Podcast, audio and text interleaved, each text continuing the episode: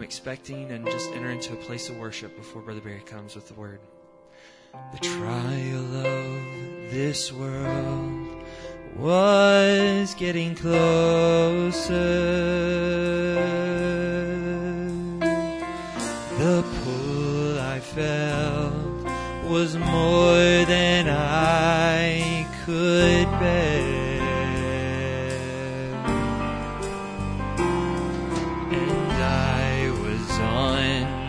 Verge of just giving over.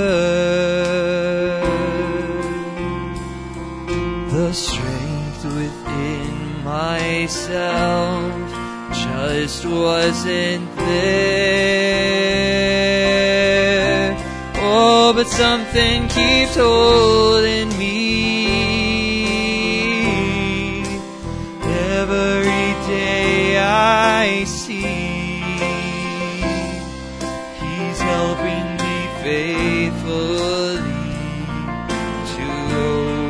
come my trials. He's got guiding me constantly and giving me victory. Oh, He's a reality. Oh, something keeps holding me.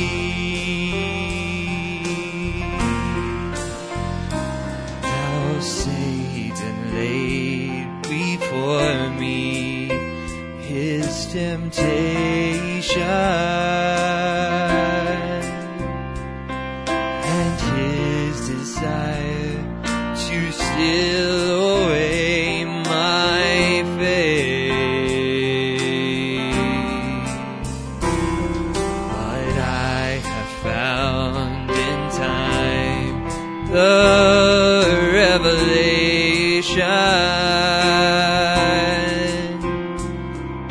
strength that needs to keep me in His grace. Oh, something keeps holding me. Every day I see He's helping me faithfully to overcome my trials and guiding me constantly, giving me victory. He's a reality.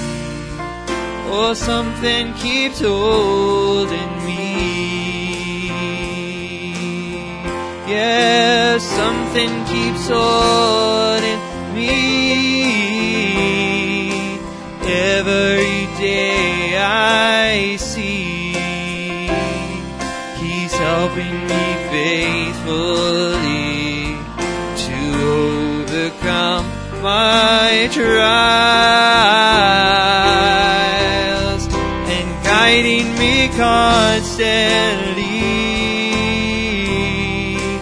giving me victory. Oh, He's a reality, and something keeps holding me.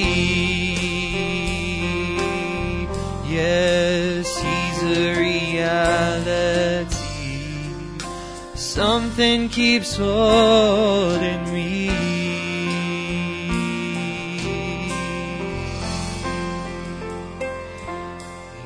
Put it in the key of E flat. Let's sing that song, What a Friend We Have in Jesus, before we take our needs before the Lord. Oh, what a friend we have in Jesus, and all our sins and griefs to bear. And what a privilege to carry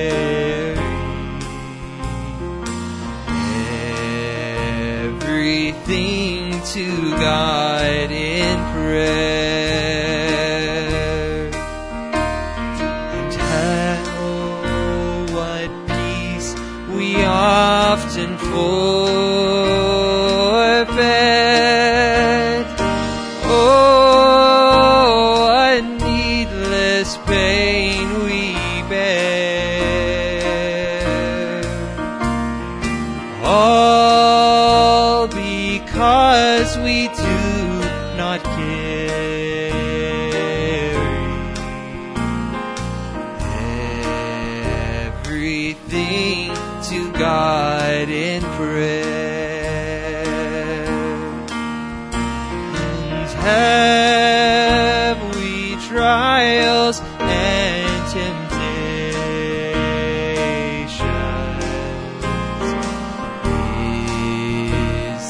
Trouble anywhere, we should never be discouraged.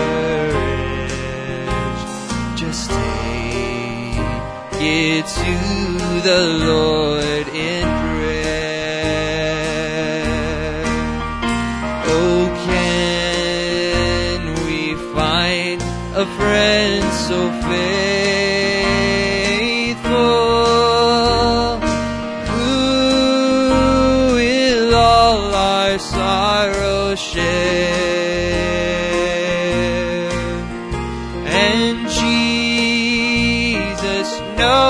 Our every weakness, just take it to the Lord in prayer. And are we weak and heavy laden,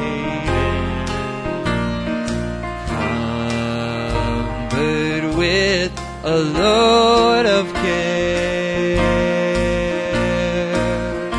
and precious Savior, still our refuge, just take it to the Lord in prayer. And do thy friends despise, forsake thee, just take it to the Lord in prayer.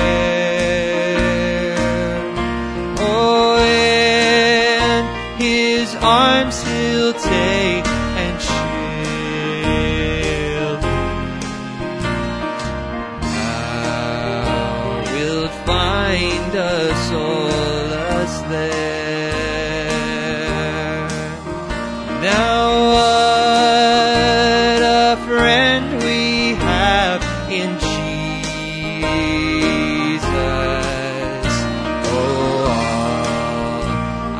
Sins and griefs to bear. Now what a privilege to carry now everything to God in prayer. What a privilege. Oh, now what a privilege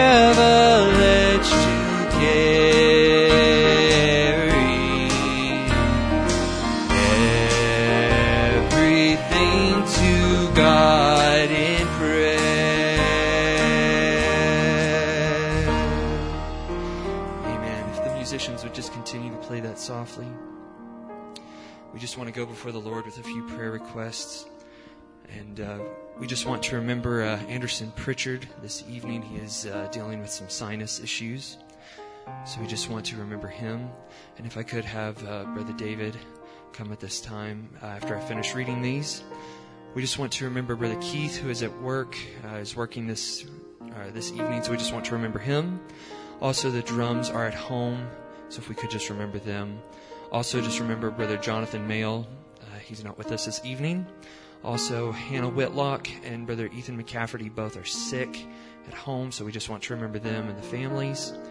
And also, I have here that Sister Karen and Sister Kristen are away, not with us, so if we could just remember them. And if you could just remember a few special unspoken requests for myself, my family, if you would just keep us in prayer. And I know we all have unspoken prayer requests, so just by the lifting of your hands, the Lord knows those needs. And at this time, too, as Brother David come, if I could have the ushers come forward, and we'll go ahead and have that prayed over as well.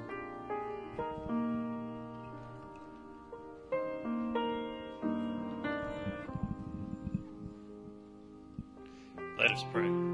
Dear Lord, Heavenly Father, we just thank you for this opportunity, dear Lord, to come middle of the week, to come into your house, to eat from your table, dear Lord. We just come humbly before you, dear Lord, lifting up those that are afflicted in the flesh and in the body, dear Lord. We just ask you to go to each and every one of them, dear Lord, even now, dear Lord, and give them a relief of their symptoms. Send the comforting angel to them, dear Lord, and restore them back up where they can come back into your house, dear Lord, and praise you for it. We just ask you to be mindful, dear Lord, of these special unspoken prayer requests, dear Lord, as there many are the afflictions of the righteous, dear Lord, and you know each and every need. And we just ask you to grant provisions and special just for those to work out for your glory, dear Lord. We just ask you to anoint our ears to hear what we have need of tonight. We just ask you to speak to us this evening, dear Lord, that we may go away different, changed, dear Lord. We just ask you to anoint Brother Barry to get out of the way for you to speak through him. We just pray for these tithes and offerings that they go forth to do your work, dear Lord. We just give this evening into your hands, dear Lord. We just love you and we thank you for it all. In Jesus Christ's name we pray. Amen. Thank you. And if you would just remain standing, we're going to go ahead and hand it over to Brother Barry this evening. And let's just sing that song as he comes, Turn Your Eyes. Keep it in the same key. Oh, turn your eyes upon Jesus, look full in his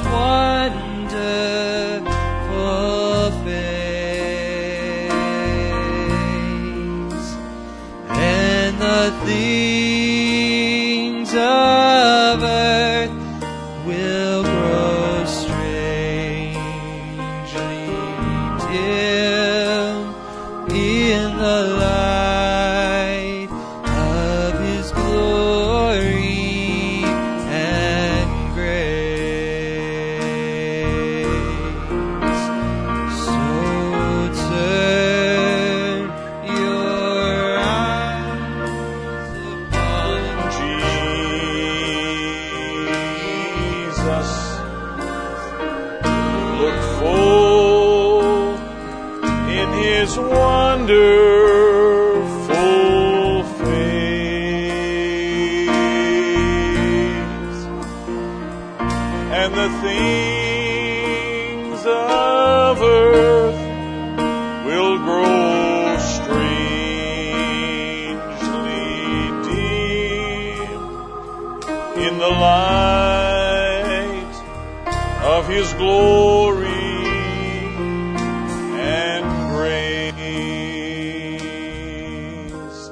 Before we pray, let me give you just a couple of requests here that have been given to me just in the last minute there. Brother Precious over in Malawi, whom you've not met, he was diagnosed on Monday with malaria. Got bit by the wrong mosquito. And he was in serious condition, but he's doing better. So I would ask you, if you don't mind, just to remember him in prayer.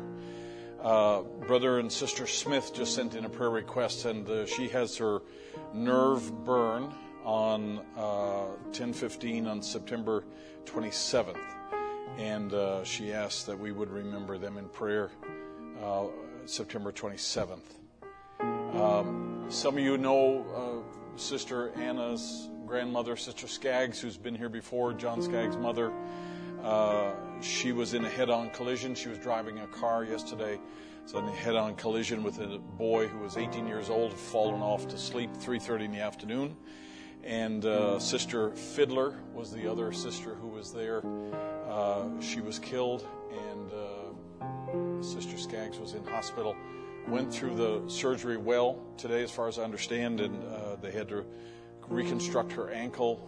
She has a number of other issues that they're dealing with, and so we'd ask you just to remember Sister Skaggs in prayer. And that's certainly a traumatic thing for her to have gone through in the family, but we're just going to pray that the Lord will undertake for them.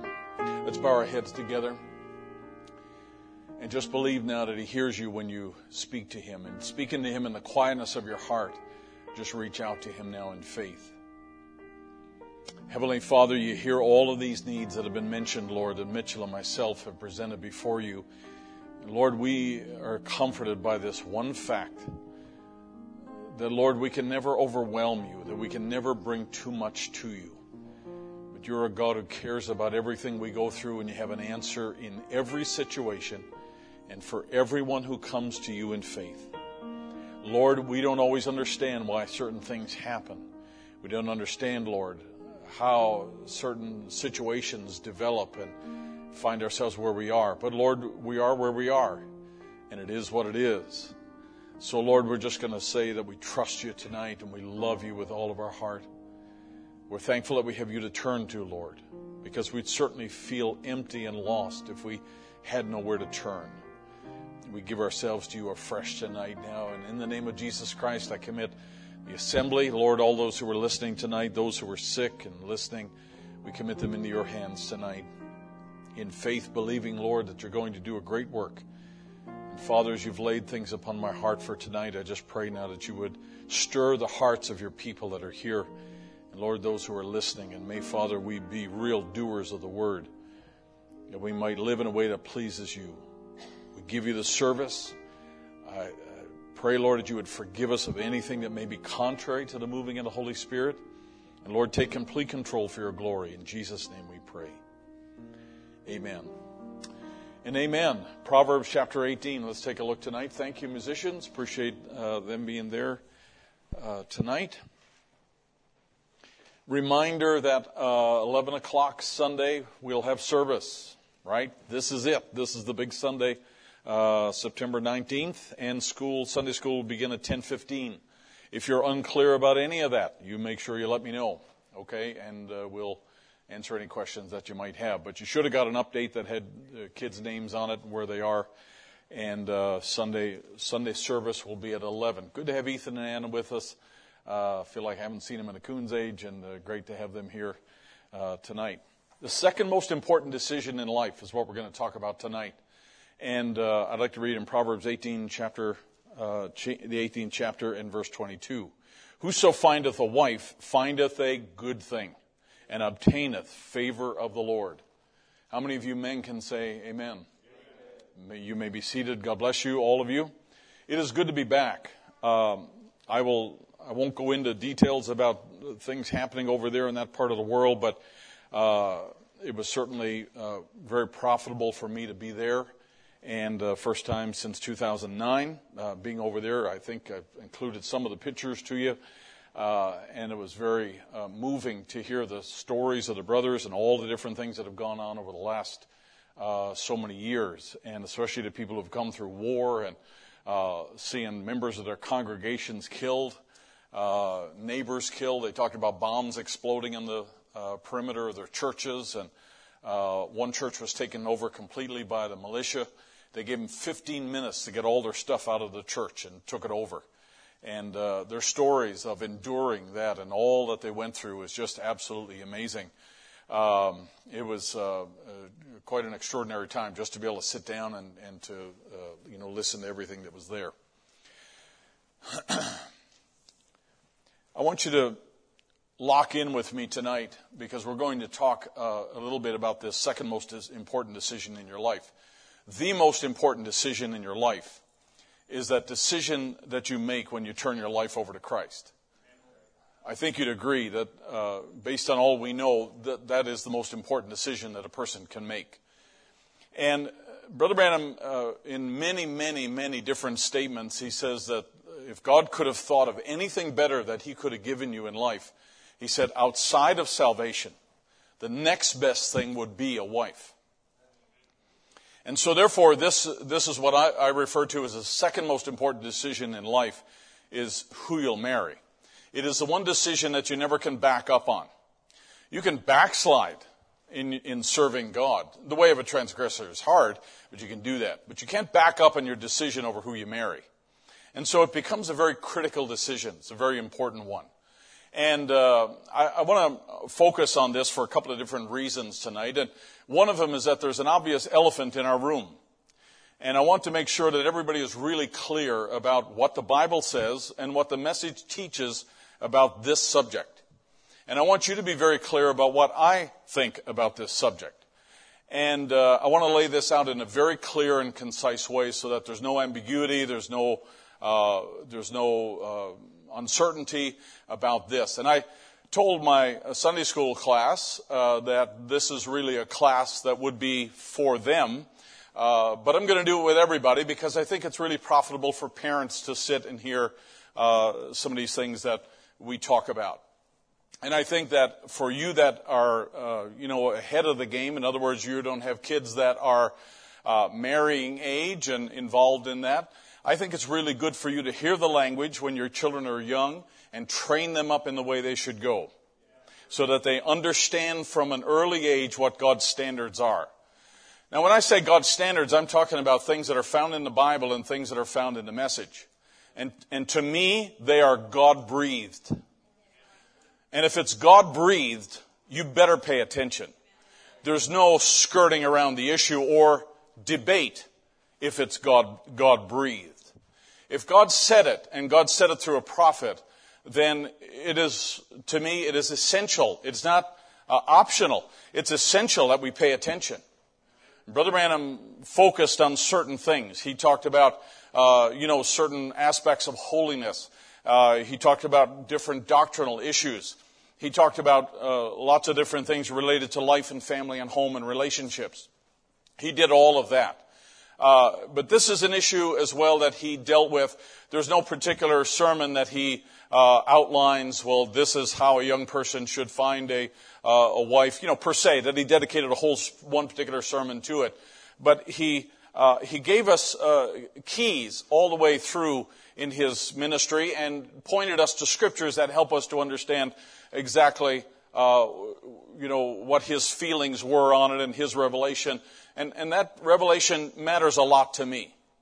And I hope that it matters to you. I would probably summarize all of that and say this, that Jesus is the same today as he was back then. This is a sermon contending for the faith. Do you believe that? Yes. Stop for a minute. Let me ask you a question. Do you believe that God's word is true? Yes. Do you believe that the Bible is an absolute? Yes. Do you believe the message was sent by God for us? Yes. Do you believe Brother Branham was a prophet of God? Yes. It's really easy to say yes. And there's a lot of people who are saying yes. I'm not talking about you here. There's people who are streaming, who are listening, and people who would agree with that. And on any given day, they would agree with that. But there's a bit of a problem that we have, not just here. And I'm not picking on anybody, or I'm not picking on our congregation here. But there's a problem in that we've come to a place of independence and independently minded young people where they feel like there's a number of things now that are debatable, that are optional. I don't really have to do it unless I agree with this, and I feel like this is something that's, in tune with how I feel and how I believe. And I would tell you this quite categorically, that if you're heading down that road, I would be very, very careful about that. Very careful. Because it's not me you have to deal with at the end of the day. It's not me that you had to worry about at the end of the day. If this word and this message is given to us by God, and it is indeed God-breathed, and if the Bible is indeed an absolute whereby all arguments are ended, then you're really going to have to deal with the one who authored the Bible in the first place when you come down to the end of the road. And here's the way I found this statement. I thought it was really good. Jesus is the same today as he was then, as it was on the earth. And if you're an unbeliever, you cast it aside like the Pharisees did, and walk away like they did. Can you imagine what it would be like for somebody who sat there and under the teaching of Jesus and then got up and say, I agree, I like this, but I don't like that. You sure wouldn't want to take their place tonight where they're at. You'd want to take those place who loved him. But there are people who are making choices, and I find it incredible that people are following feelings and following their own ambitions and their own desires when it comes to God's word. And you know what? It really doesn't matter whether it's on this topic or another topic. To follow your own thoughts and cast aside the things that Jesus said, you don't want to be where they are. You don't want to wind up where they wound up. You want to take your place with those who believe. So it's an easy thing for you to say that you believe, and I believe you believe, because you told me you believe. Well, let me tell you, God is not fooled at all by what we say and what comes out of our mouth. He's more impressed with how you live. Now, there's three principles I want to give you tonight very quickly before we get into this. And number one is that I maintain the right and responsibility as a pastor to do what is right from this pulpit. I want to say this from the outset. I don't feel threatened about that at all. Not at all. If I did, I'd preach a very different sermon tonight. But I believe I have a right and a responsibility to preach what's true to you as believers. And I believe that's why you're here, because you want to hear the truth. But let's use an example that I have used before that makes sense here, okay? I believe that parents have a right and a responsibility, not just a right, but a responsibility. And not just a responsibility, but they have a right, at least at this point in our government standing, to define and maintain a standard in their home. I think parents have that right and that responsibility as believers to define and maintain a standard in their home. Do you agree with that? I believe that parents have a right and a responsibility to communicate that standard to their children clearly so that their children can understand it, so that they're not punishing somebody blindsided. Okay? So I think it's fair to teach your children what the standard is so that they can know when they're outside the boundary. Right? Because all of us at times get outside the boundary. I believe that there's a right and a responsibility for parents to teach biblical principles and to teach them by modeling them, to teach them by, all the different methods we have available to teach our children. And I believe that parents have a right and a responsibility to be involved in the relationships that their children develop over their years. I'm counseling a woman right now who was abused by her grandfather and her uncle and a sports coach. The same girl in a period of about 10 years. And she is still dealing with the scars, deep scars and wounds that were involved, in those actions over her years. It's messed up her life. It's messed up her marriage. And it's really a shame that her parents were not involved in the relationships in her life. It's really a shame. Now, I'm not going to go through all of these. We could, and that'd be a great session. But let's just say in number one, just to give you an example, parents have a right to define and maintain standards. In other words, we're going to decide, are we going to be involved in sports, just recreational, or are we going to, get into this big time? Where kids are enamored with sports heroes and they start missing church because of sports or whatever else, we're going to make that decision.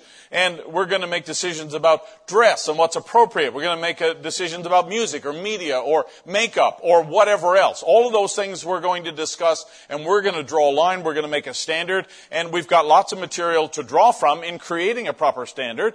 And we have a right to do that as parents, right? We could also say, too, that we're going to guide our children in their friendships, who they're involved with and who they're not involved with, and why not. I think that's an important thing, right? Because that's going to be a big influence in children's life, especially as they get older.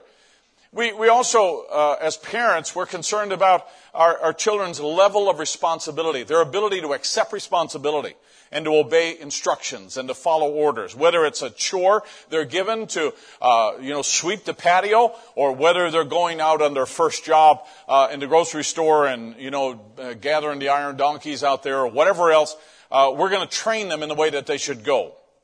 How to spend their time wisely doing their school, how, their direction in life and the atmosphere they create in their room and in their space. All of those things we're going to become involved in. And then, of course, future serious relationships, the relationships that count for life. As believers, all these things would be high on our radar, wouldn't they? All these things would be important to us. And I believe very strongly in your right and your responsibility to participate in all of this and be involved in all of that. As a matter of fact, I teach that. I've done that for 35 years from the pulpit. I've taught that. I've emphasized that. I've done it here. I've done it in family camps all over the world. I've done it in counseling, private counseling. I've done it in every opportunity I get to open my mouth. I've done it all over the world because I think it's important.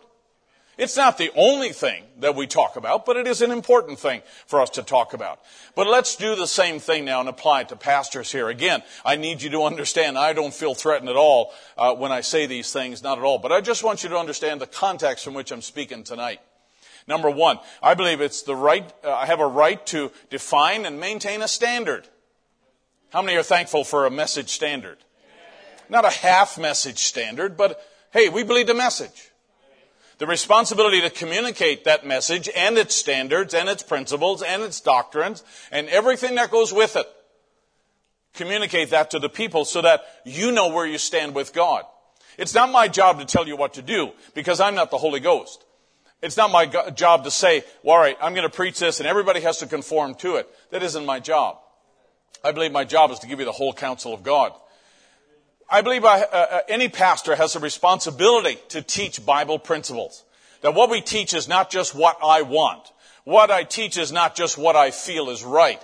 I believe that I have responsibility to be able to take, and you have the right to be able to take whatever is taught and bring it back and find it in Scripture. And if it's not there, you have a right to lay it aside. And I mean that very, very sincerely. Brother Branham said the same thing. And I think that there should be a willingness on the part of a pastor and his wife to be involved in the relationships that go on in the church. And, you know, obviously, again, our job is not to matchmake. Our job is not to, you know, become overtly involved. Why? Some of you are laughing quite strongly. That's not our interest at all. But I will tell you that when...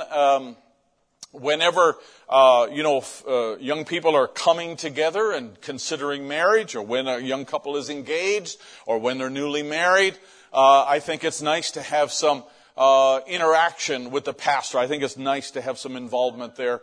It's different levels for different people, but nonetheless, that's something that a pastor, to me, should be concerned about. We all right? So, Brother Branham says, and this is referring to the scripture that I just referred to, he said, may the Holy Spirit take the word right straight to your heart where it's meant to be. May the Holy Spirit take the word. So, in other words, it's not my job to make you do what the Holy Spirit or what the Bible says. It's the Holy Spirit's job to take the word straight to your heart where it's meant to be. I'm talking to believers now, right? I'm not talking to unbelievers. I'm talking to believers. That if it's preached correctly, then I trust the Holy Spirit will take that word and embed it in your heart in such a way that it will grow and become great, strong trees in your life. So that you might know that if I never see you again at the day of judgment, I want to be free from all men's blood, that I have not shunned, said the apostle of old, to declare unto you the counsel of God. Here's the scripture, Acts chapter 20. I have not shunned to declare unto you all the counsel of God, and take heed therefore unto yourselves and to all the flock, over the which the Holy Ghost has made you overseers, to feed the church of God which he has purchased with his own blood. I believe that God cares very greatly about you and every member of the church, every member of the bride around the world. I believe he's very, very concerned about her. And I believe he's doing everything, everything that is prophesied and ordained for him to do to get the bride from here to there prepared. Because it's not just going over when we feel like it, it's going over when God decides to shut this down and everybody here is ready to step into that dimension over there. And I believe that God is at work doing that, and I believe he used the fivefold ministry to do that. And that's just the way it is. Now, the second thing that I want to talk about, and first of all, is this idea that, you know, the job that I have of presenting a biblical standard and a message standard is pretty self-evident. I mean, if I'm not doing that, what am I doing? Or let's finish the sentence even more thoroughly. If I'm not doing that, what am I doing here? Get out of here and let's get somebody in here who preaches the message. The second thing I want to say is something that I think I don't need to say, but I'm going to say it anyway, and that is this. I believe God's word is an absolute. I believe it is the only absolute. And I believe that an absolute implies that what is stated under that absolute declaration is not up for discussion. All right, so here's Brother Branham, and there's hundreds of thousands of statements like this. I'll bring you one. We realize that we got an absolute here. And he was talking about the Bible. You know, he's talking about the scripture. And he says the Supreme Court's decision is also the absolute in this nation.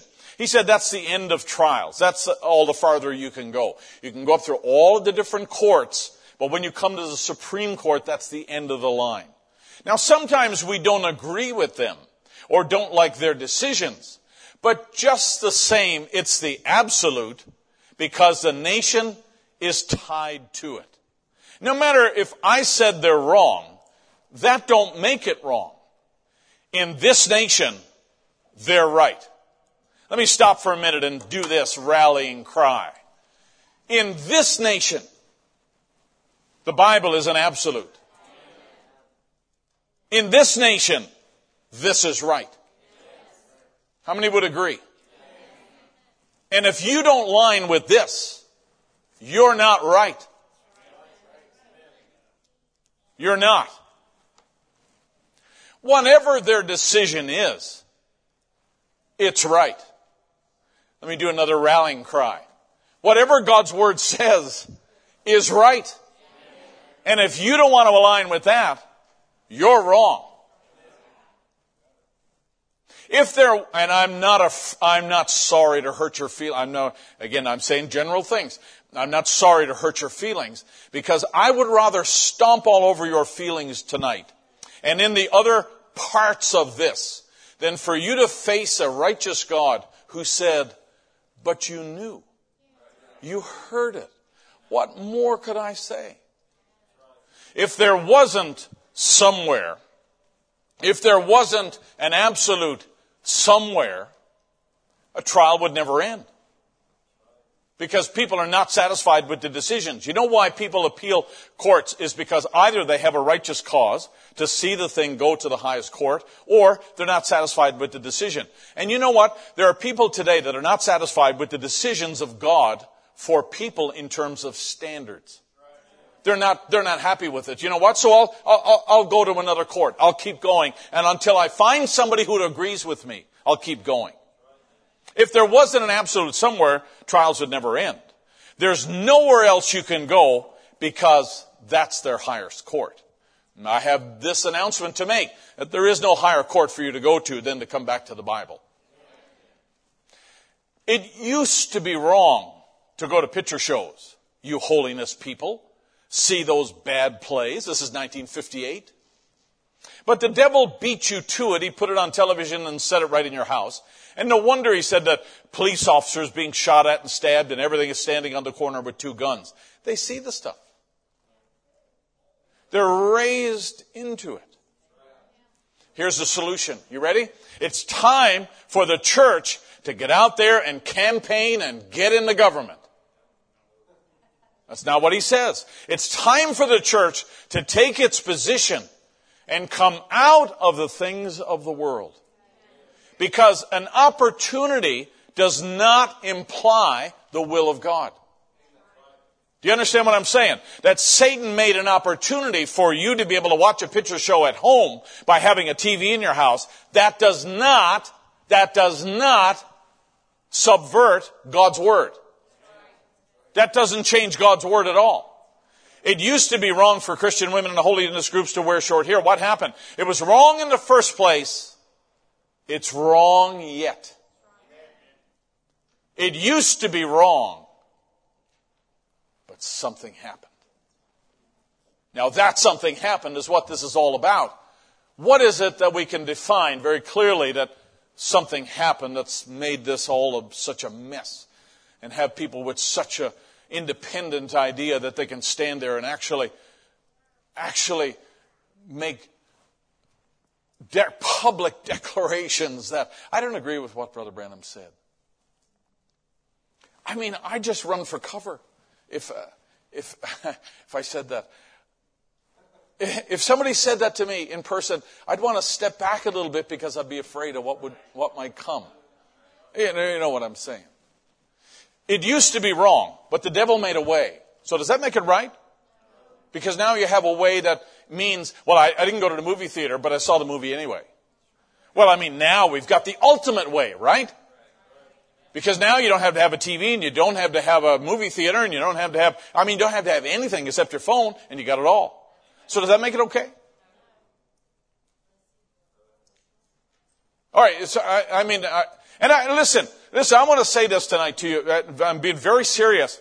If I've missed the boat here, I want you to tell me after church. I want you to, or call me or email me. And am I nuts? Am I getting old and senile? Am I missing the point? Am I too old-fashioned? And I don't mind if you tell me, because I've really been burdened over this. I've really laid before God over this, and I'll tell you what. I just to me, it's either all or none here. We ought to believe it or we don't. If ye be risen with Christ, and seek those things which are above. If you're in the message, act like it. If you're in the faith, act like it. If you're a Christian, my goodness, act like it. How do we act? Well, the Bible is full of actions, instructions on how to act. I'm not angry with you, but I'm angry at how over time things can change and people's attitudes can change, and all of a sudden you're made to feel bad because you have a standard. Sorry, I don't feel bad. All right, now, number 3. So we talked about the right to, maintain a biblical standard. Number 2, we talk about, the idea of an absolute. It's got to be an absolute. The trials don't end. Questions don't end. The third thing is that I want to share with you very, very quickly here, is that Brother Branham recognized principles in the Bible in his preaching. And a good preacher will do that. To recognize, the word TV is not mentioned in the Bible, right? Television is not mentioned anywhere in the Bible, from Genesis to Revelation. So, it's okay. Well, it's not okay, because we have principles in the Bible that condemn certain things and approve certain things, right? So, hey, just because you legalist, you don't find a quote or Bible verse in there, doesn't mean that you have free reign to do whatever you want to. Live like a heathen, right? The principle is still true. Let me give you one example. There are many, many, and I use this all the time. You're numb to it because I believe in this. I went to school with Brother Branham. I went to school learning the message in the Bible, and this is the only way I know how to minister is this way. But I want you to look in 1 Corinthians chapter 14. Paul says, "Let your women keep silence in the churches, for it is not permitted unto them to speak, but they are commanded to be under obedience, as also saith the law." I will give anybody a reward. If you can go back in the Old Testament and find me a verse there, or a law, a legal statement made by God that says, "Thou, sister, thou shalt not preach." You won't find it there. Some of you are really thinking, because you're wondering, what is the reward? But they are commanded to be under obedience, not to be in a position of ministry in the church, as also saith the law. And if they will learn anything, let them ask their husbands at home. Now, this is a fitting example, because we're going to find it later on here in our subject here. It is just shame for a woman to speak in church. It's absolutely out. There is no place for a woman to minister in the church. All right, let's follow it a little bit. COD, Brother Branham, is it not scriptural that women should not speak in church? That's a double negative. Stay with me. Is it not scriptural that women should not speak in the church? Isn't it correct according to Scripture that women shouldn't preach in church? He said that is true. It is not for women to be ministers and to speak in the church. Of course, all the church here, you people, you know this. He says, maybe a stranger in here. Here it is. It's not right for a woman to be a minister. I'll just read it. And he reads the scripture we just read. Now, the law don't permit women priests and so forth back in them days. So because there was no place for a woman to have a ministry in the church or in the temple or in the sanctuary, then she has no right, because she was given no place by God. That's a principle. Okay?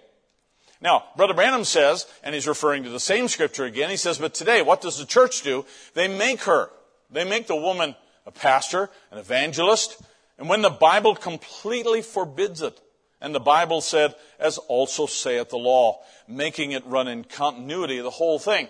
If the Bible is left stating what it states, and we're applying it as it's stated, then the Bible runs in continuity. The principles are true. They fit together. But what he's saying is that today there's another mindset here. And the mindset is in the church. And they make her. God does not, but they make her. Brother Branham did not, but they make her. And now, you know that once that door opens up, now you have lesbian evangelists. And you have lesbians, you know, married together and all the rest of it. I mean, you have all that stuff that's in the church there. And you're out of continuity with the Bible. You get one thing out of continuity, and there's all kinds of other things that follow out of continuity as well. So that's out.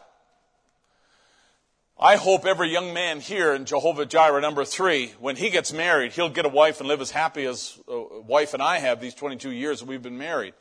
As the Bible said, he who has found a wife's found a good thing. It's our text. And Solomon said a good woman is a jewel in a man's crown, and an unrighteous one is water in his blood. So when we talk about the second most important decision in your life, that's a very biblical idea because, I mean, that's going to affect everything for the rest of your days on this earth. So an unrighteous one is the worst thing he can get a hold of, and a righteous one is the best thing he can get a hold of outside of salvation. If God could have given a man a better thing than a wife, he would have given it to him because God loves to give his children good things. And he gave him a wife, and I'm thankful for it.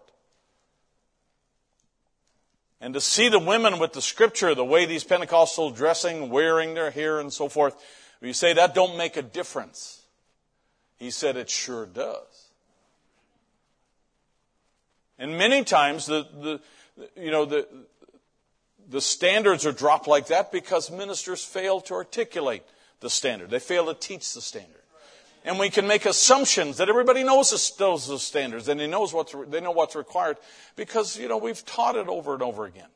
But honestly, and I'll give everyone the benefit of the doubt here tonight, but we have a new generation that's coming up. We have new parents with children, and I think it's important for us to make sure that the standard is heard. So, number one, forgive me if some of this is repetitive, and forgive me if this doesn't always apply to you directly. I think it's still a part of the right and responsibility that I have. So all of the natural things, Brother Branham said, they reflect spiritual things. Natural things and spiritual things, they go together. Natural birth, and he talks about that. And then he says, we take, for instance, the marriage for union. So natural marriage, meaning a marriage between a man and a woman, we find out that the marriage then, it involves three things, a courtship, an agreement, and a marriage. So there's a phase where a man views a woman and he goes into a mode of deciding whether that's the woman that he's going to choose for life, because courtship is all about one man, one woman for life. And that's essentially the definition of it. And then the agreement. The agreement is the vow. And the agreement comes after there's a period there where a boy and a girl get to know one another, and then the marriage. Of course, we live that out, and that becomes the play for the rest of their life. Now, and Brother Branham goes on and he says that, he types that to the spiritual. And he says that should settle it for all time. And he says same thing with Christ in the church. Love him. He said, see what he done for you? It's by love. And love brings obedience. Love brings courtship. Love brings marriage. And that's where we're headed, the marriage supper of the Lamb. That's a natural progression there, right? That love brings obedience. If I love the Lord Jesus, I'm going to do whatever. I didn't include the quote here, but Brother Branham said, you find ways to live in a way that pleases him when you love him. You're not, Jesus came along and dealt with, lived among, worshipped among a bunch of legalists all around him. And he gets up and makes a statement and says, if you love me, you'll keep my commandments. It's just an extraordinary thing for them to hear. Nobody had ever taught that before. If you love me, you'll keep my commandments. Commandments are always kept because there was a fear of punishment. Well, in our situation, under the grace dispensation that we're living, we don't serve the Lord because we're afraid of getting caught or afraid it's going to cost me 2 turtle doves. We serve the Lord because we love him.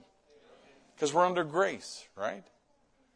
To take that grace and to throw it back in the face of God and say, wow, I got another opinion about that. I fear for you. I do, because everything in the scripture and everything in the message teaches me that's not the way to think about this. So, again, I'm done with the introduction.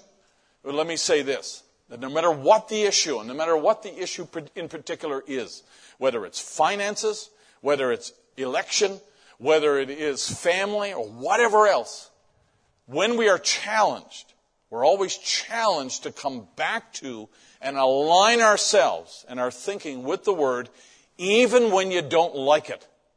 Because otherwise, the word absolute has no meaning. It's like going to the Supreme Court, losing your case, and standing outside on the steps of the Supreme Court saying, all right, where do we go now? You knucklehead. It's over, buddy. It's done. Give it up. Right? To me, it's astounding that people who have been raised in this message and know better will stand there and say, well, I don't care what the pastor says. I don't care what Brother Branham says. And I don't care what the Bible says. Who's next? Give it up. In Ecclesiastes 5, let's look at what the Bible says about vows. Vows are very important. And I'll show you how important they are in the Bible. But there's three places in the beginning, the middle, and the end of Scripture that refer to vows. And very quickly, I'm not going to belabor the point, but I want to give you a few key statements here that are found in Scripture. One you're going to turn to with me, and then some incidents where Brother Branham talks about vows in a very direct way. Here's what Ecclesiastes 5 says. When thou vowest a vow to God, defer not to pay it. If you make a vow, just make sure you follow through. For he hath no pleasure in fools. Pay that which thou hast vowed. Better is it that thou shouldst not vow than thou shouldst vow and not pay.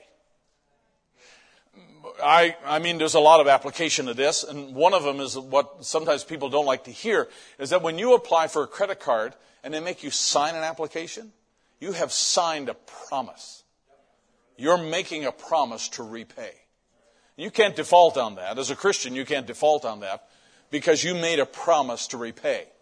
Now, I will tell you, it's better for you not to have gotten the credit card than to got the credit card, run up a big bill on it that you couldn't pay, and then say, well, I'm going to go bankrupt. I got news for you that's contrary to Scripture. It's also contrary to Scripture for you to say that, dear, would you marry me? And I will take you to be my lawful wedded wife, and here's the ring, and give her the ring. And then a month later, turn and say, I don't think I'm going to do that now, and take that ring back. Let me assure you, you're better off not making that vow than to make it and try to wiggle out of it. Because I'm going to have something to say to you when that rejected one comes to my office with their parents and says, can this person remarry? I'm going to have something to say to you.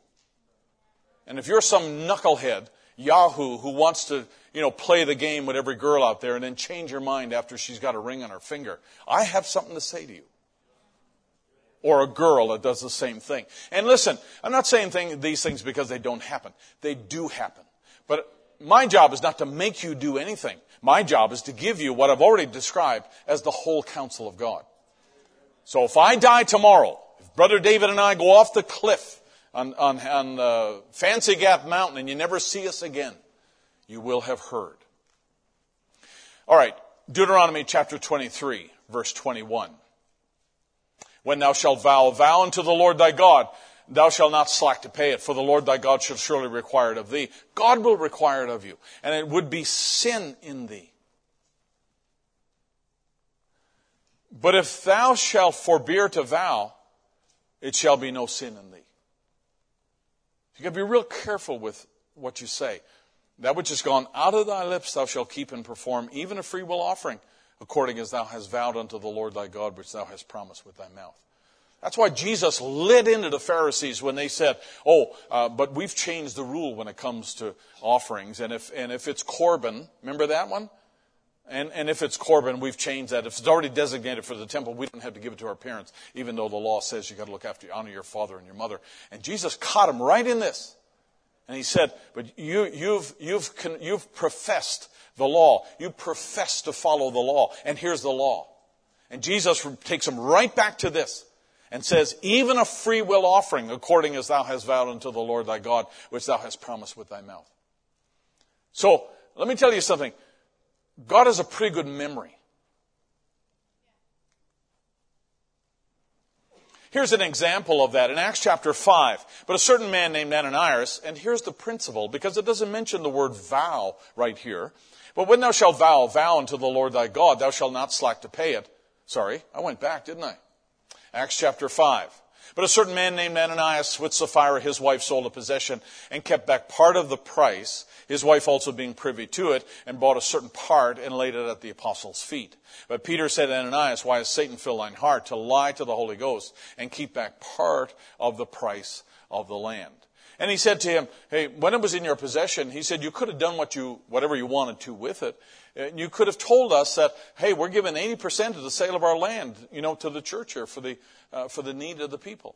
But they were trying to impress, and they were trying to, have a certain image and look a certain way. And the Holy Spirit didn't like that. And so he exposed that lie. And obviously they suffered the judgment for it, because God doesn't want you to say one thing and then turn around and do something else and feel like you're actually smarter than God and outwitting him and you got a better idea and all the rest of it. Don't play those games with God. Ecclesiastes chapter 5. That's what we've read there. Now, if you don't mind, let's take a look at a little idea here. And this is important. In Jacob's journey, he leaves his house. You remember after he has the row with his brother, Esau. You remember that story? And Jacob goes in dressed like his brother, smells like his brother, serves the savory meat like his brother. And Isaac is near blind, and he doesn't recognize that this is not Esau. And so he gives the blessing to Jacob. Now, Brother Branham says that God would have given the blessing to Jacob because he was in the lineage of Christ, and so God would have eventually given it to him. But he and his mom, connived and made this plan, and you know the story. So Jacob rose up early in the morning, and he took the stone that he used for his pillow. So Jacob's running; he's going to Laban's house to try to find himself a wife. On his way, he sleeps overnight, he uses the pillow for a stone, and that's the night that he had the dream of the ladder going up and down to heaven. You remember that? You Bible readers, and saw the angels going up and down to heaven, and, Jacob's impressed with this place, and, it's an astounding dream for him. And so he takes the pillow, and he sets it up for a pillar. He turns the place now into a monument, and sets up his pillow as a pillar there and poured oil upon the top of it. And as he did that, if you have your Bible, it's okay if we take a minute to look at it, because this is kind of an important little principle here. Genesis chapter 18. Sorry, Genesis 28.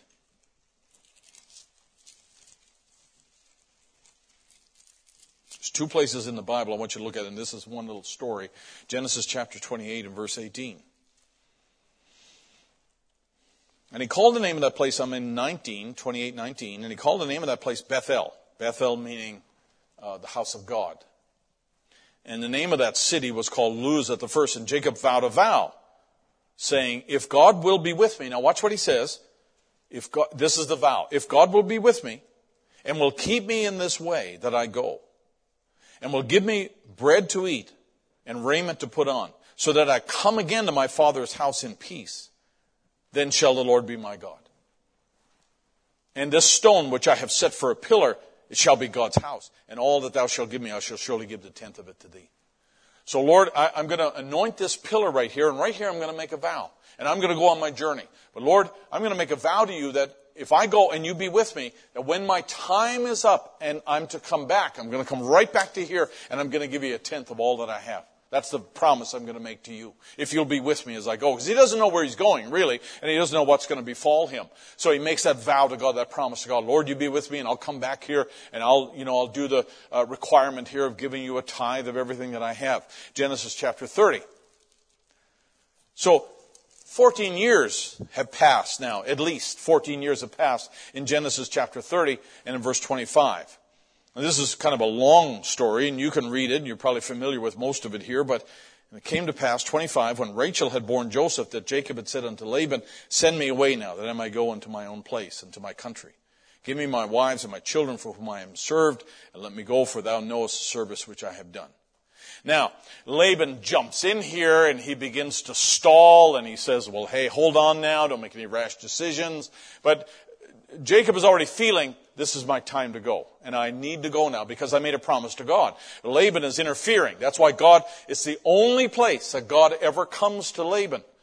And he says eventually to Laban, take your hands off Jacob. You leave him alone and don't interfere with him. That's the only time God ever speaks to Laban. But he gives Laban a very clear warning.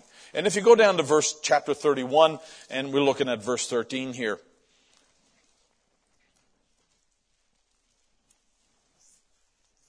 And it says, I'm in Genesis 31, verse 13, and I am God, I am the God of Bethel, where thou anointest the pillar.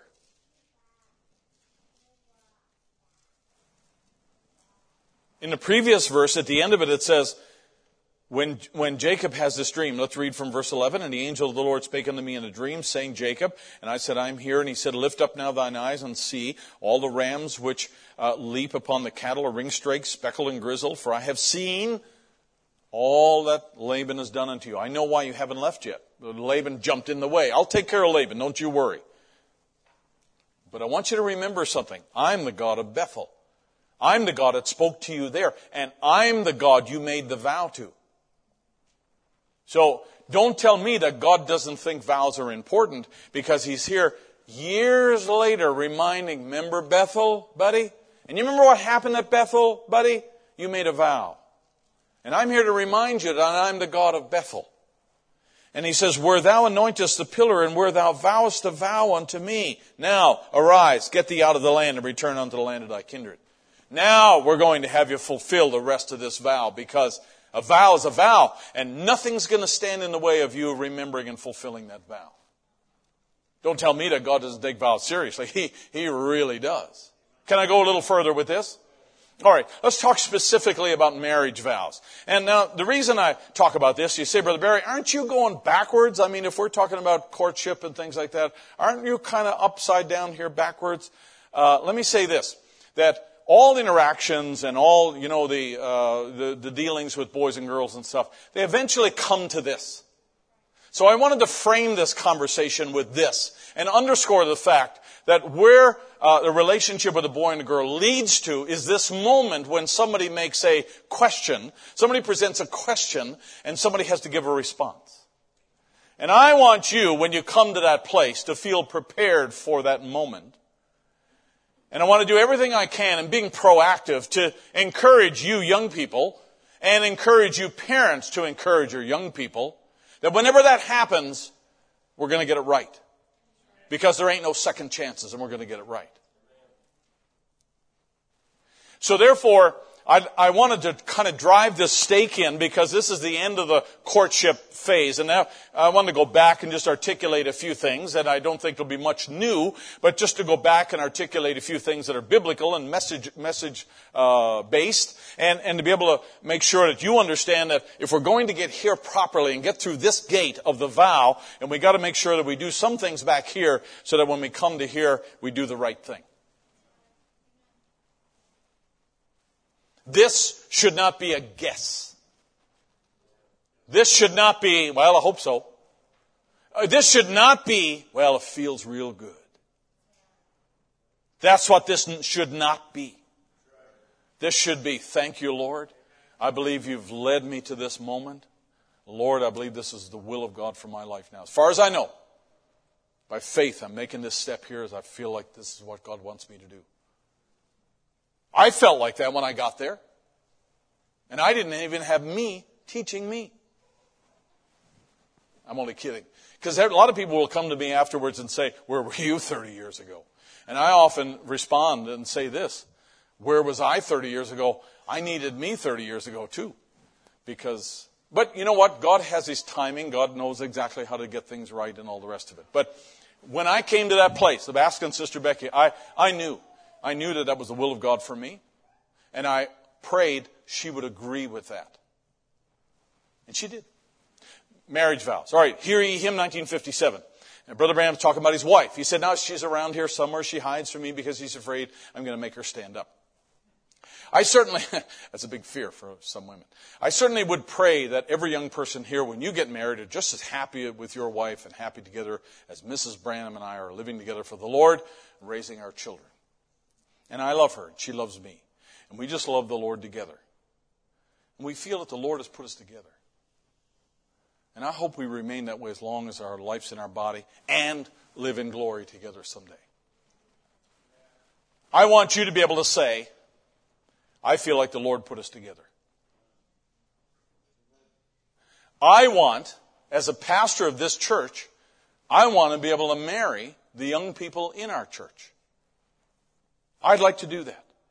It breaks my heart.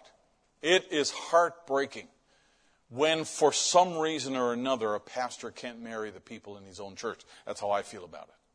I want to be able to do that. I want to be able to pronounce the blessing of God as the representative of the kingdom, that's what I am, upon that couple and pray God's choicest blessing to rest upon them and see them kiss for the first time at the altar and everything be clean, innocent, and right in the eyes of God.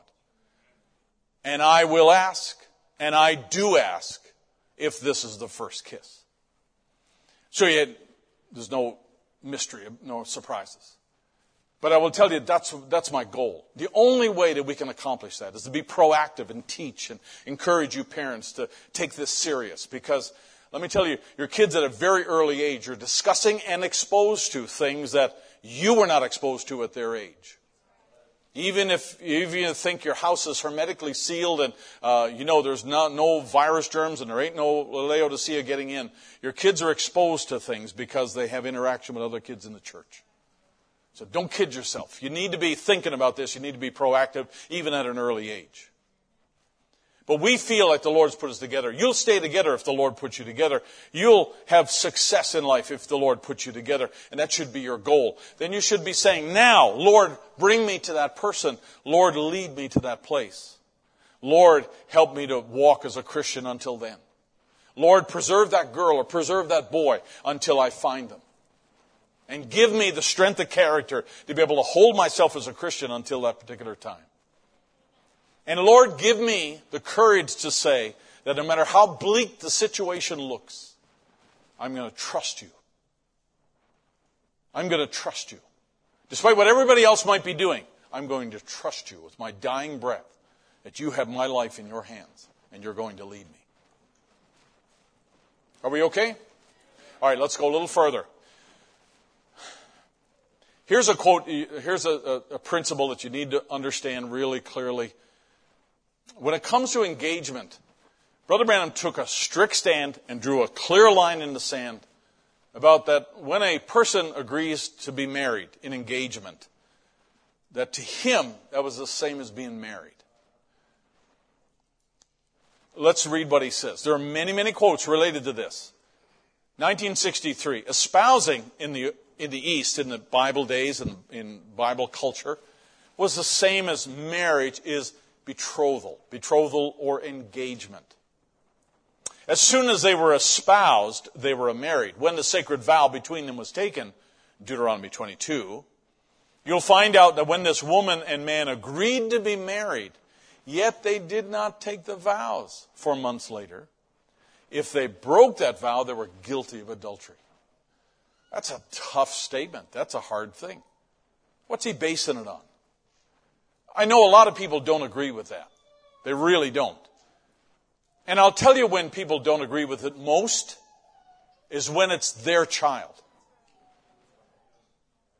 And when you have skin in this game, you're going to react differently to this. Don't tell me that's not true. Don't tell me that. Because you can sit there and, I'm not talking to you, I'm saying, but people can sit there and say amen to that. But when it's their child, oh, but Brother Barry, you don't know the whole story. Or you don't know that there's an exception.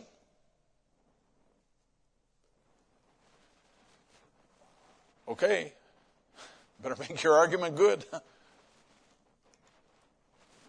Here's where I need you to look. Deuteronomy chapter 22.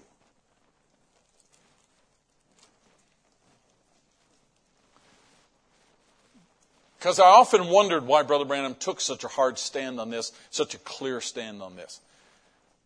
Deuteronomy 22 deals with the law of brotherhood. It deals with the law of separation. It deals with the law of the innocent wife.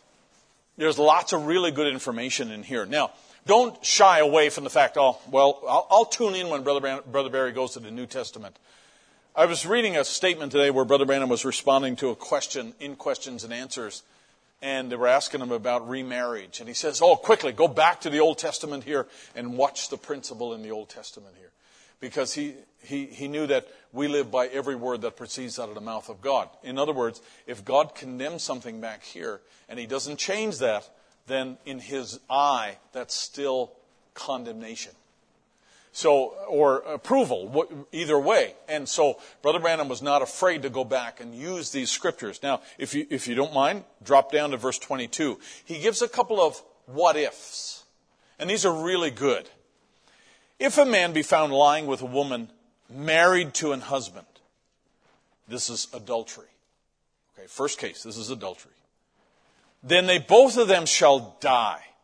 Both the man that lay with the woman and the woman, so shalt thou put away evil from Israel. Now, this is pretty clear, right? If they're caught in adultery, that's why they brought that woman to Jesus, right? They found them both in adultery. They both should die. This is under law. This is the law that was given there. In other words, if nothing else, remember this, that God deals with a situation like this with a very harsh view. This is something he does not like. God does not like sexual sin, and this is something that God deals with, and this was his response to it in the first place. Let's go to another condition. 23. If a damsel that is a virgin, watch this, be betrothed unto an husband, and a man find her in the city and lie with her, then ye shall bring them both out unto the gate of the city, and ye shall stone them with stones that they die. The damsel, because she cried not, being in the city, and the man, because he hath humbled his neighbors, what does it say? Wife. In the eyes of God, she's considered his wife. She's considered the wife of another man. So shalt thou put the evil away from among you. So you can see why Brother Branham considered that if a woman was betrothed, then in the eyes of God, she is essentially married. You see why? In verse 23, if a damsel that is a virgin be betrothed unto an husband, she's not married, but she is engaged, then we're going to stone her and the man because he hath humbled his neighbor's wife. I mean, that's pretty strict. 25, what if? But if a man find a betrothed damsel in the field and the man force her and lie with her, and the man only, then the man only that lay with her shall die. This is the situation of rape. But unto the damsel shalt thou do nothing. There is in the damsel no sin worthy of death, for as when a man riseth against his neighbor and slayeth him, even so is this matter. For he found her in the field, and the betrothed damsel cried, and there was none to save her. You see the difference. He says in verse 23, if a damsel is in the city, logically in the city, someone's going to respond, someone's going to hear.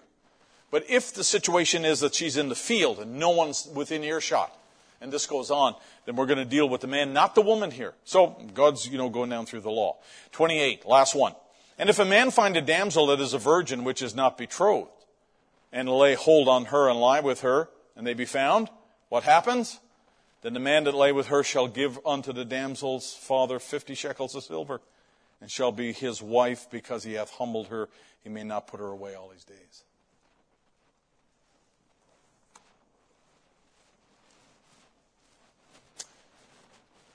This is how God views it. And you say, I can take any woman at all, pay 50 shekels, and just marry her, and I'll be good. I'd caution you to take a breath before you do that. Because if I had a daughter, I wouldn't want her to get married this way. I wouldn't want to have these conditions exist where this happens, and in any of these scenarios, including the last one. Because here's Brother Branham. He's He's referring to this when that sacred vow between them was taken. And he says, I didn't include this, but he says, Deuteronomy chapter 22, you'll find out when this woman and man agreed to be married, and if they broke that, they were guilty of adultery. So there's Brother Branham reaching back to some of these examples here, and he's looking at this, and he's giving us some direction here. All right, believing God. Now, this is a great story, and you're familiar with it. This is the woman who came to Brother Branham. She called up. She was a member of Brother Johnson's church in Louisville. She was a Sunday school teacher. Her husband was a Sunday school teacher, and she's declaring that she's possessed by demons. And she comes to Brother Branham and she wants to have an answer. She wants it cast out. Sunday school teacher, it's a great class, doing a good work, but just that hung over her. Brother Branham says, he agrees. He says, all right, bring her over. We'll just talk to her. So he's just talking to her. And he says, I didn't know what to do. And I said, all right, come on up. And people come. We just stopped everything. And I got her in a room and I sat down and started talking about genealogies and the beginning of time. And watching her. All the time he's talking to her and he's just watching her. He's watching for some sort of a atmosphere change, some sort of a change in her spirit. And he said, God's always there at the crucial moment. And he says, you know, after a while I looked out and there came a vision. And I said, your condition had something to do with an automobile. And she said, no, I'd never been in a wreck. Now he said, I see you in a car. You almost got hit by a train as they were straddling the train line. And he said, you were straddling or almost got hit by a train, and she jumped. And he said, yes, you're not with your husband, you're with another man. Your husband was overseas in the war at the time. Now she reacts. I said, the things that you've done, the immoral things, you told him about some of it, but you didn't tell him about it all. I mean... People have a peanut brain and they want to play with God. And here's a prophet saying, you told some of it, but you didn't tell all of it. And I can tell you what you didn't tell. Never met the woman before. This happens over a period of about 15, 20 minutes. And he's looking at her. He's looking at a vision. The vision doesn't lie. And he's looking at this and she's trying to hide this. And she started screaming and holding her face. And you were going to have an operation not long ago for your tonsils, and you were afraid to take anesthetic. You'd tell that under the anesthetic. So you'd talk crazy, like my son Steve, under the anesthetic, and it would be, a rash. You'd just scream it out. And she just screamed and fell on the floor. And she said, that's the truth. And then Brother Branham says, how can you ever get anywhere with that hanging over you? In another place, he says, how can Brother Johnson ever have a revival in his church when he's got that ongoing with his Sunday school teachers? And he said, and the wife here, and he's also involved as well. And she said, I asked God to forgive me. And I said, you never sinned against God. You sinned against your husband and your vows. So you know what? You have to make it right this way, but you got to make it right this way. And you can't do part of it. You got to make the thing right. He says, you go back and make that right. Then come. I can control the demon then. Imagine the demon has free reign. As long as she's under the assumed principle that if I tell God, I'm forgiven. You see, people can make their own principles out of the Bible, right? There are true principles, but there are principles that people make out of convenience. Oh, I felt this way, or I had a dream, or someone told me, or someone prophesied, or something else. Hey, I'll take that. I'll take whatever. Whatever supports my cause, I'll take that. Come on, I'm not making this up. But you don't know, Brother Barry, there's an exception. In this case, there's an exception here. And Brother Branham, in the telling of this story, he tells it many times. In the last telling of the story, let me give you this little footnote here as a bonus, just so you can remember this. Brother Branham, he folds his arms. He says, there's nothing more I can do until you repent. And how you repent is go to your husband and tell him. But she said, when you go tell him, he's got something to confess to you also. She said, no. Huh. And so they go. And they talk to one another. And brother, they come back and they both met Brother Branham. They both repented, made things right. Listen. The man said to Brother Branham, he's a Sunday school teacher and he's a deacon in that church.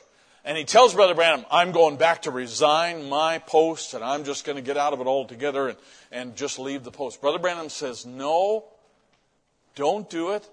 He said, you've already made it right with your wife and made it right with God. That man became eventually the pastor of that church and lived until he was 99 and died just a few years ago. Because he had done the right thing. And in the eyes of God, he was forgiven. And went on and pastored that church after Brother Johnson died, whoever Pastor Johnson was. And went on, because he had done the right thing, made it right, and went on and became the pastor and lived until he was 99 years old. Yeah, they had made a mess. But you know what? There's a right way to come back. There's always a right way to come back if you humble yourself before God. You don't have to humble yourself before me, but you have to humble yourself before God. There's always a right way back. All right, Brother Branham, what is the meaning of an annulment? Are people free to marry, or is this just another word for divorce? I'd like some information on this. Stop. In the early 1960s, annulment became a kind of an up-and-coming thing because of Vatican II. Annulment was not such a great thing in the Protestant ranks, but it was in the Catholic ranks. And if you paid enough money and you knew enough priests and archbishops, you could, slide some money there and here and get an annulment for your marriage. Now, that meant your children were labeled a certain label, but nonetheless, you could have your marriage dissolved if you wanted to marry another woman. And so annulment was the talk back in that day. I lived in that day, and I know what I'm talking about. And so they asked Brother Branham, well, okay, I mean, is there such a thing as annulment, or are people free, or is that another word for divorce? Here's what he says. Here's his answer. Sure, they're married. As long as they take the vow, they're married. Sure, they're married. As long as they take the vow, they're married. I'm just saying what the tapes say. All right? Just like do you see why that this is really the second most important decision in your life? And next to the decision to surrender your life to Christ, this ranks right up there next to it because you want to get it right. Just like any boy, if he promises a girl to marry under good faith, he's obligated to that girl. He's just as good as married to her. And the only thing the law does is give you a bill of rights so that you don't have to live common law, but now you can be man and wife, tax reasons, all the other benefits. But when man tells a woman, well, I'll marry you, honey, and I'll take you for my wife, and she agrees to that. He said, the vow is sacred. That's what marries you. It's not just because you're asked, but when they agree and they exchange a ring and there's a commitment made to one another, there's no preacher can marry you, magistrate, nothing else. It's your own vow to God, to this man, when you promise you're married. He says, do you want the Bible on it? And he goes back to Joseph and Mary. And he says, little lady, if you promise to marry the boy, you're obligated to do it. If you marry another after that obligation, from now on, you'll be living in adultery. And the same thing to a boy promising to marry a woman. Don't you make your vow unless you're mean to stick with it. He's talking biblically here. That's what the Bible said. We read that. You have to keep your vows when you promise a woman that. She's a sacred little vessel. That's to bring a child into the world again. And see, when you promise her, you must marry her. I mean, I'm sorry, because I know I've read this, and I know you've read it, and so on. I'm sorry, but to me, is there anyone unclear about what I just read? Is there anything unclear about what I'm saying tonight? And I'm not trying to be sarcastic. I'm just wanting to be sure is that we as a church here at HBT, that we understand as parents, and grandparents, and ministers and elders, and our young people understand. You understand how serious a thing this is, and I don't want you to get it wrong. I'm being proactive. I'm reinforcing this, and I'm underscoring, and I'm highlighting it, and I'm saying it loud and clear because I want you to get it right the first time so that we don't have to try to fix this, so we don't have to try to patch this, so we don't have to try to talk about remarriage. If you're a member of John Hagee's church out there in Texas, they have 30 counselors who are full-time on staff with the job of remarrying people in their assembly. 30 full-time counselors who work at remarrying people within their church. Because the moment you step outside the boundaries of this message, you're into a marriage and divorce quagmire. Because marriage and divorce only means anything to people within the message. It does not mean a thing to everybody else. And out there in the world, out there in the nominal church, they're as much or more messed up as when the day Brother Branham addressed it in February 1965. And if you depart from this, you're out in that. And I will tell you what, the message is a lot murkier and a lot more unclear out there. COD 1964, I'm almost done. We were married 21 years ago, but a justice of the peace was it wrong? Some of you may have been. I know some people have been. And I'd like to reinforce it with this quote again. Yes, it was wrong for you to do that. Marriage belongs in the house of God. But being that you are married, here's a prophet, my goodness, it's amazing. But being that you are married, here's when you're really married. Let's clear this up, he says. Here's when you're really married. You're married when you vow one to another and when you promise one to another that you'll take one another. In other words, folks, don't look at this legally as a question here. Look at it biblically. Biblically, here's when you were married. The justice of the peace would give you a license, and so forth. And he says when you promise that girl, that's when you're married. Just the same as adultery, he says, if you break that. He goes on, he says, the question was the annulment same as divorce? And he's blending two questions here now. Okay? It was the one that we just read about annulment, and he's answering this one here. And he says, watch. When you ask me these questions, do you realize I'm talking about my own son, Billy Paul? Would I spare Billy Paul? No, indeed. Billy Paul got married to some little girl. And come up to me and said, Daddy, I'm going to get married. And I was washing my car, and I said, butt your head against the wall. Keep on washing my car like that. And he said, no, I'm going to get married. And I said, I'll go on. And he goes and tells his mother, and his mother laughed at him. And you know what he done? He run off with the little kid still in common school and got married. Brother Branham said, we annul the wedding, the father of this girl and myself. We annul the wedding, but he was married just the same. Now watch this. Watch what he says. Because, like I said, that people will sit there and say amen all until the cows come home, until it's their family. Right? And then all of a sudden, now hold on now. You know what? I think there's another church down the road. And they don't preach it like that. Or whatever. And I'm not being funny here. Not at all. But when it's your family and your children here, this is what matters. And I want you to think about this like it is your children, so that we teach our children right. We reinforce things and Sunday school and everything else we can do to instill this in children, so they make the right decisions here. To me, as early as we can teach it, the better off we'll all be. But here's Brother Branham. And he's looking at his own son here, and he's looking at his grandchildren. And I will tell you that Brother Branham never went inside the door of Billy Paul's house with Lois until after marriage and divorce. They were married and had 4 children. All 4 of them died in childbirth. And if you go to Jeffersonville at Brother Branham's grave, there's 4 little tombstones there that are white that have little lambs on them. And those are the 4 grandchildren that Brother Branham had, that all died prior to marriage and divorce, and he never went under the roof of their house until after God said to him to tell him, I forgive you, don't do it again. Here's what Brother Branham said.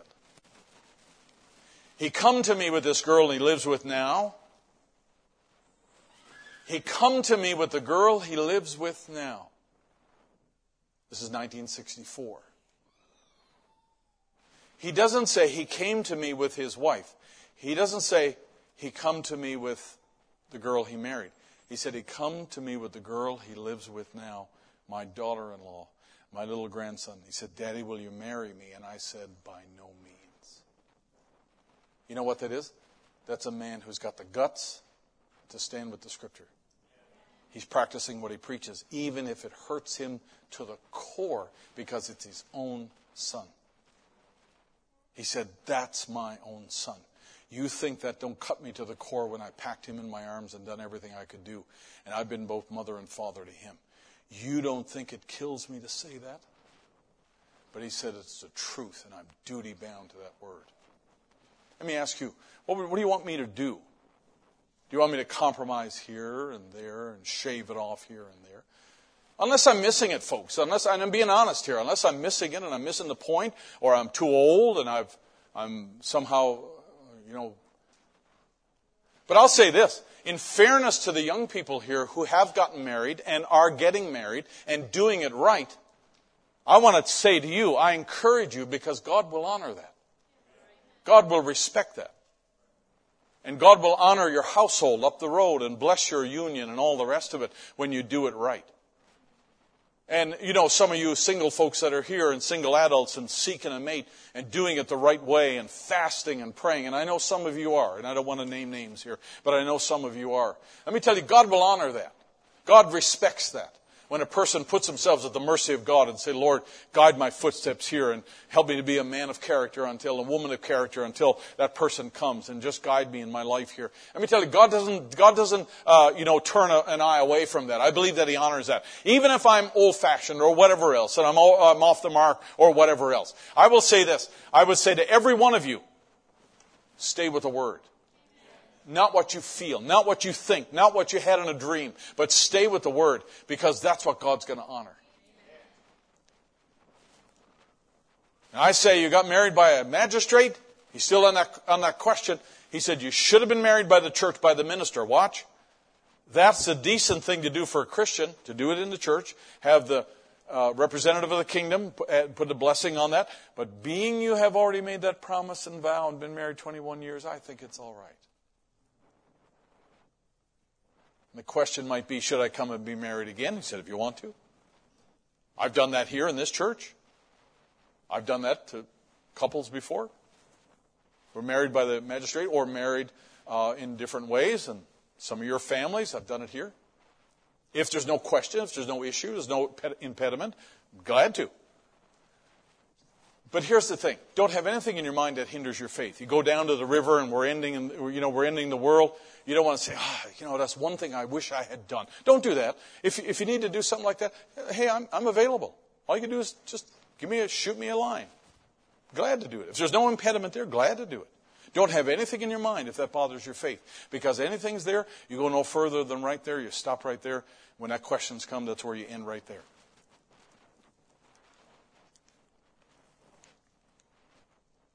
A man that baptized me in the name of the Lord Jesus. He's still on the same question now. Baptized me in the name of the Lord Jesus. He said, finally run me out of the church because I wouldn't agree with him on women preachers. We're right back to the women preachers thing. Brother Branham made a stand right there because he knew that was biblical. The principle was that a woman should not preach. Brother Branham stands on the principle.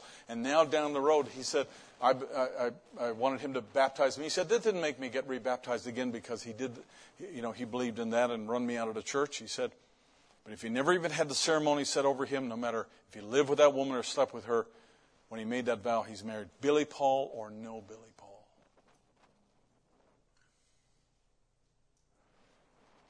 Have you got the courage to say that about your own kids and your own situation there? Listen, this is not easy. This is a tough thing, and that's why I'm saying it, and I'm saying it the way I'm saying it tonight. And here's Numbers 30, as Brother Branham referred to there. When a father hears of that vow, in the day he hears it, he can go and disannul that vow. And that's what Brother Branham did. He acted on Numbers 30. You know, here's the thing, I'll close with this. And as a matter of fact, Sister Lillian and musicians here, if you come. I was in Atlanta.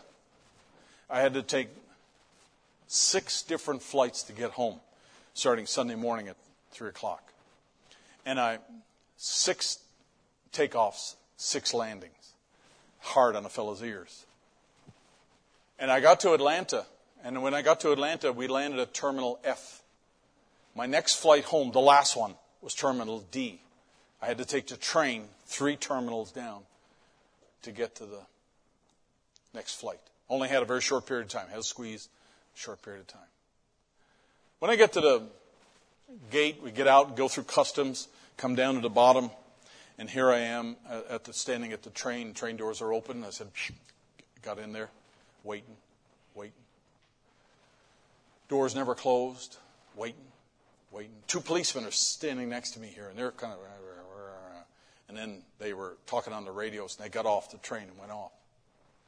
There's a Delta mechanic standing next to me on the other side, and he's He's getting kind of concerned because he said, you know, these trains never stop. They never stop. They're always running. And they do. And it's a good thing they do because it's a long way between terminal buildings. And so I started quizzing him, and I said, you can walk, can't you? I said, I think I've done it once before a long time ago. He said, yeah, you can walk. He said, you can do it. It's a long walk. He said, you can do it. And then they started to announce on the thing there, and they said, ladies and gentlemen, we're going to have the train operating in just a moment here. And so people are getting a little worried because everybody's got a flight to catch. That's why you're in the airport. And then they come on again. They say, ladies and gentlemen, our train is not going to run for a little while. And all of a sudden, everybody bolts off the train, going up the escalator. We're up on top there. Now, I know the way to go because Atlanta Airport's my second home. And I'm moving around here, and it's like the end of the world.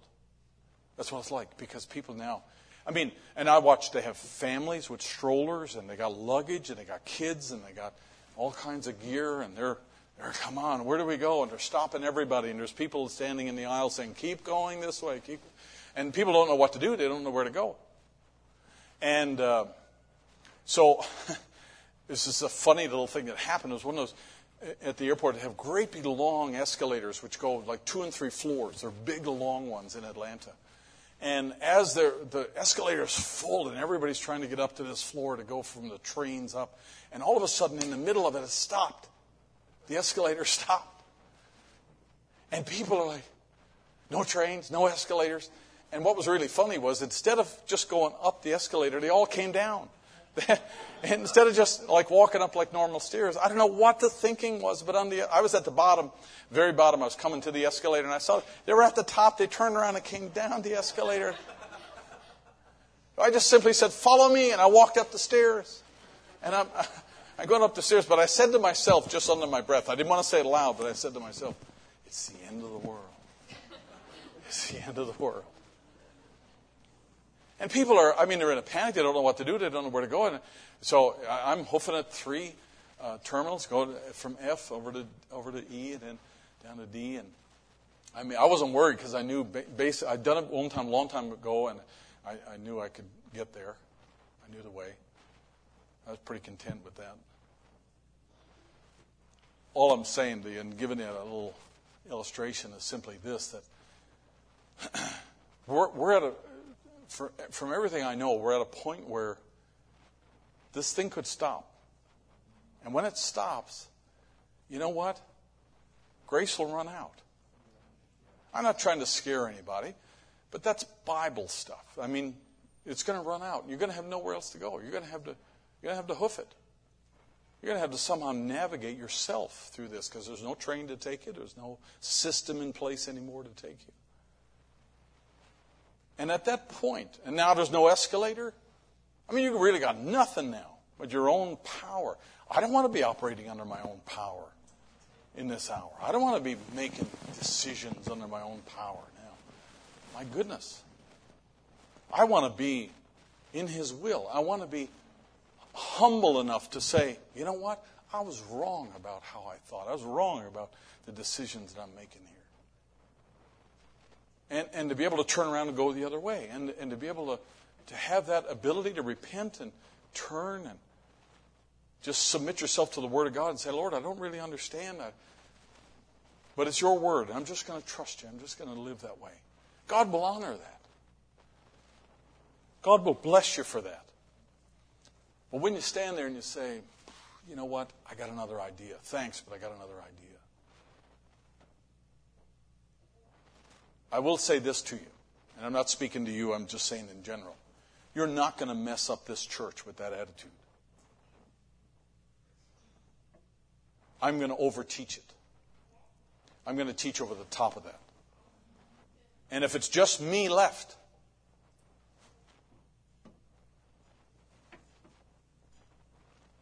but I feel like the Word of God is true. I feel like the message is right. And I'm going to teach it. By God's grace, I'm going to teach it. I don't. It's not my nature to offend anyone or anything else. But whenever it comes to a situation like with our young people, whatever happens among those young people, It becomes like a standard. All right, oh, okay. That's how Brother Barry reacts to that. Or if I married a couple that had been divorced and remarried, now they want to remarry. Well, everybody in the church would sit back and say, oh, wow, that's how Brother Barry stands. That's where he stands. He went and did that. So when I make a decision or why do something, it affects everybody. And you know what? I will tell you that I came here in the first place to preach this message to the people who are here. And nothing's changed.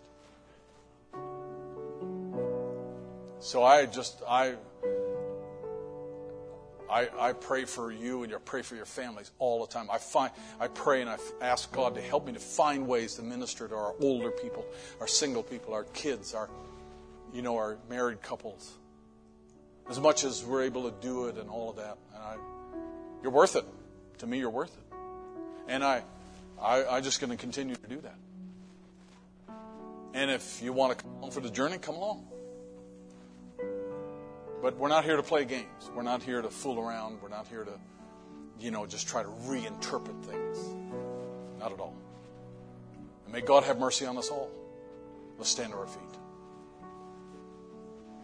There is power in the name of Jesus. I know there's power in the name of Jesus. There is power in the name of Jesus. Break every chain, break every chain, break every chain. There's an army rising.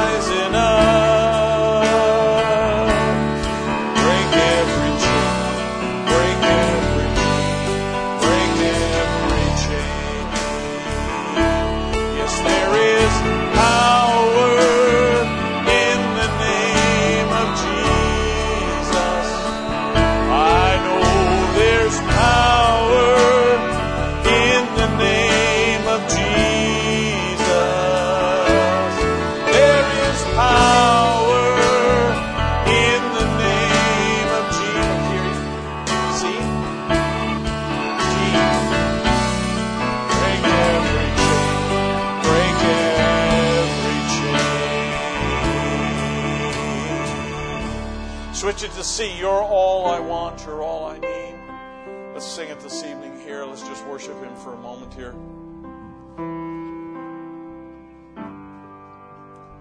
Draw me close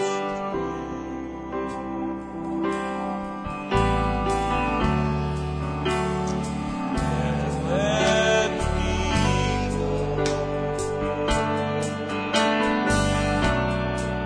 And I'd lay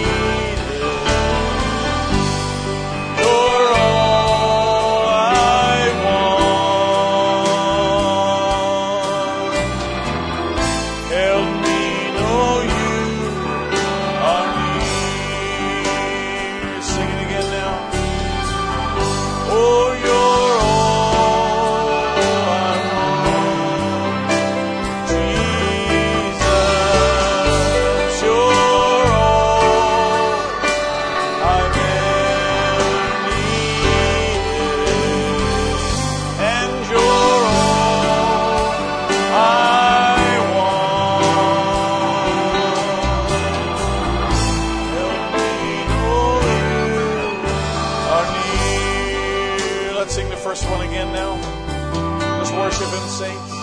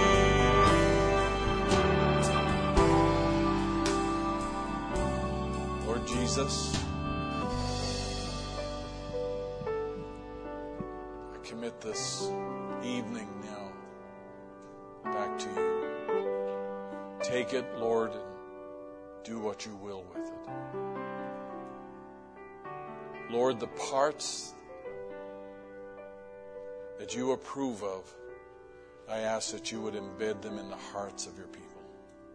Because as believers, we believe your word. We want to know the standards. We want to know them clearly. We want to get it right. We don't want to come to the end of the road and find out that we are wrong. Lord, we want to get it right.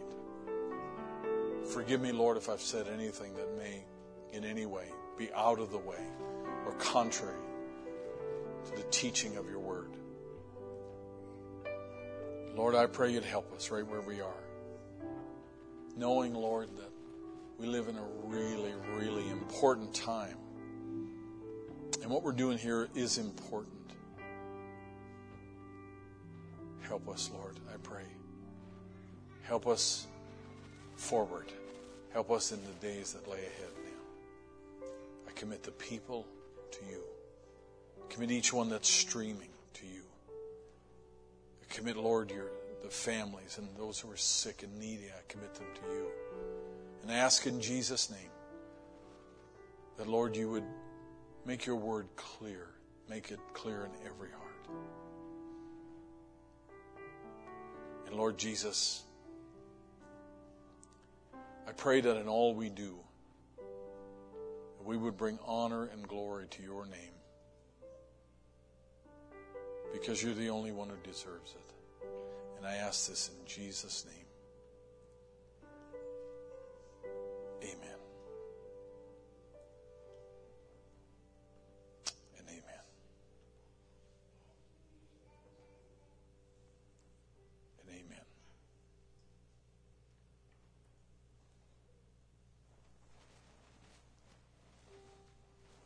You're all I want. Play it again. God bless you as you go tonight. You're all I want, Jesus.